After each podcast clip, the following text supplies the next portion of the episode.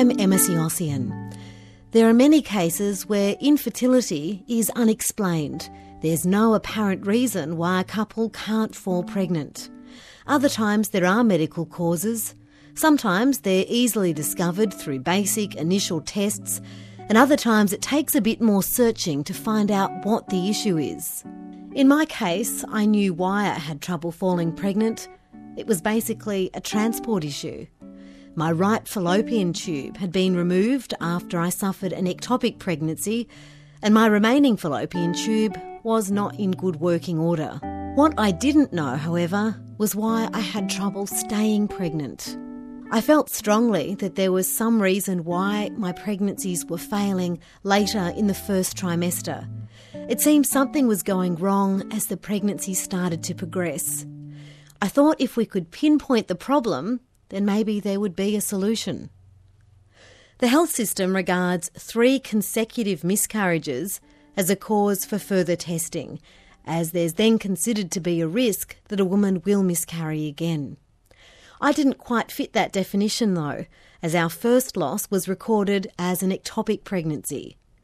Therefore, the message that I got from more than one doctor was basically keep trying, good luck, better luck next time.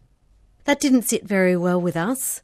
It was hard enough for me to fall pregnant, and I certainly didn't want to lose another baby if there was anything at all we could do, any possible treatment to prevent it.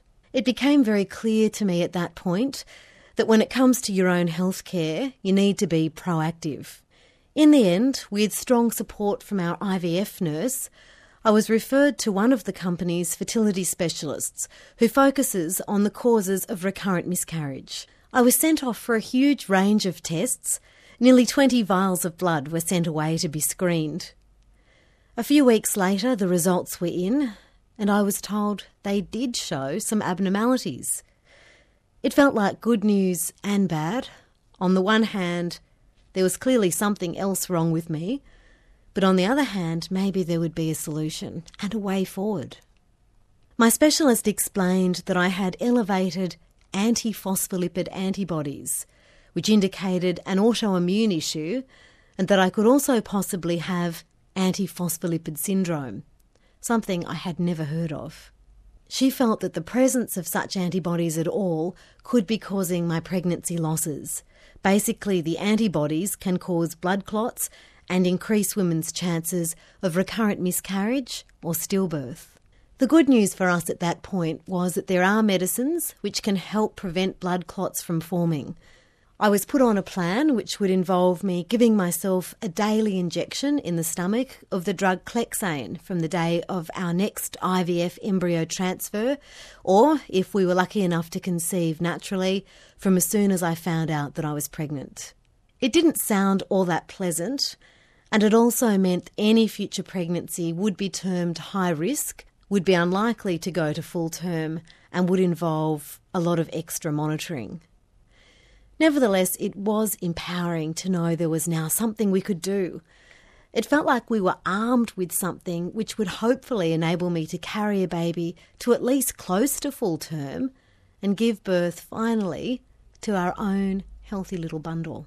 My parents, meanwhile, had blood tests to see if they had raised antiphospholipid antibodies, as there can be a genetic link. It turns out my dad does, enough to suggest that perhaps it came from that side of the family. It made me think of my dad's mother, my nana, who died when I was only young. She was a much older mother who had my dad later in life after suffering seven miscarriages something which must have been so awful for her to go through. I wondered if she too had the raised antibodies, which caused the loss of her babies until finally one of them, my dad, managed to hang on to full term and be born alive and healthy. It isn't something which would have been investigated back then, and my heart went out to my sweet Nana. I like to think she still sometimes watches over me today. And I thought how happy she would be if she could see her own great grandchild come into the world. I was certainly ready to give it another try.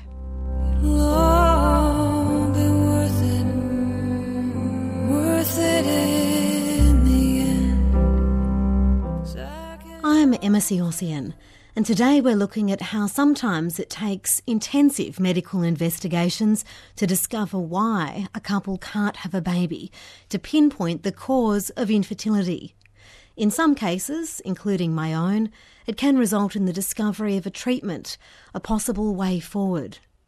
In other cases, there isn't a problem which can be diagnosed, or there isn't a successful treatment. In those cases, there are other options, including the use of donor sperm or donor eggs.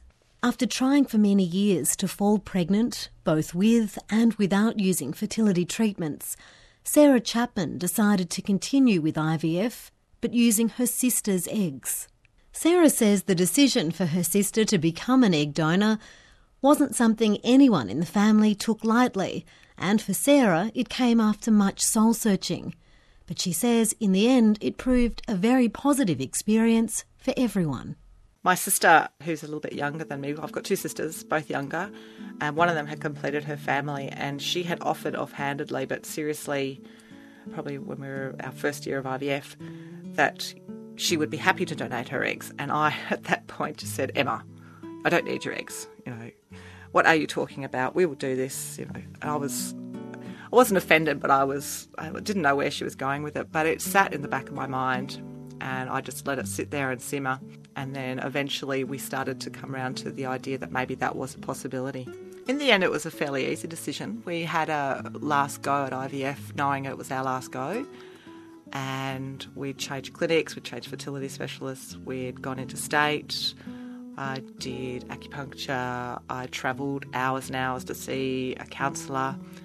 But I decided I wanted to give it one last go. But my egg quality was such that it, it really was pretty obvious that it was uh, severely affected by now my increasing age and also years of probably endometriosis. So we had the conversation open with my sister, and it was kind of like there was this budding and opening opportunity at the same time closing down the option of me being able to use my own eggs. And yeah, they, it probably it just they just sort of glided one into the other when that cycle didn't work, and I just sort of went, okay, all right, let's move on and try something else. Sarah says for her sister, Emma, the choice to donate her eggs was a very simple one. Oh, she's an extremely generous person. For her, it was just made sense. She really wanted to see me with um, a family. She knew that Michael and I uh, really wanted to have a family. She'd had her three children and thought that's an experience she really wanted to have her sister to experience. And she just made it easy. She just said, "Whatever, whatever you need, I'll come to you." She lived in North Queensland. She lived on a tropical island. It was not easy for her to get to Melbourne to be able to do a, a cycle. She had three children. One was quite young, and she just made it easy. She just said, "Yep, just tell me what you need me to do, and I'll do it." And we did uh, counselling over the phone. We did counselling with her husband. We did joint counselling together just before the cycle, and we wrote a memorandum of understanding, which was a really beautiful process where we just outlaid what we wanted from it. And we went ahead and did an egg donor cycle in Melbourne.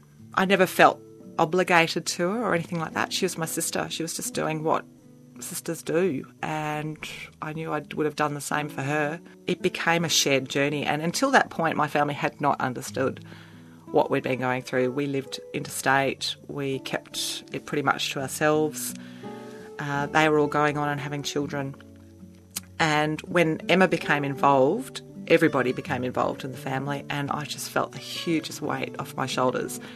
I just knew I didn't have to do the heavy lifting anymore. Whatever was going to happen was going to happen. I could do my best. I could go into acupuncture, I could relax, I could do meditations it was going to come down to nature, and if if I conceived using an embryo um, that Emma had donated an egg to, then that was just going to be what it was going to be.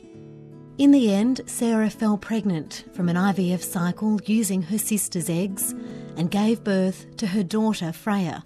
Freya is only four, but Sarah says she already knows exactly how she was conceived and the family have approached the unique connections and relationships between each other with complete love and honesty. She knows her story She will tell it to anyone. I have to explain it to new carers or people just so that they could get a bit of an overview because she kind of sometimes might skip a few steps and they might be a bit confused.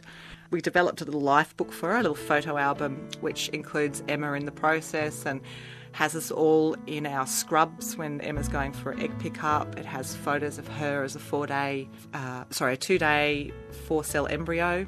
Has photos of her as her, her different scans along the way. Has a photo of her when she was born. There's a photo of Emma because my sister was there when she was born. There's a photo of Emma there at her birth. She knows that Auntie Em loves her. She knows that her other aunties love her. It's it's just an acceptance, and that's the way we want it to be. Um, throughout all her life. And I want her to have a special relationship with her, her auntie, and she does. I can't imagine it any other way. Love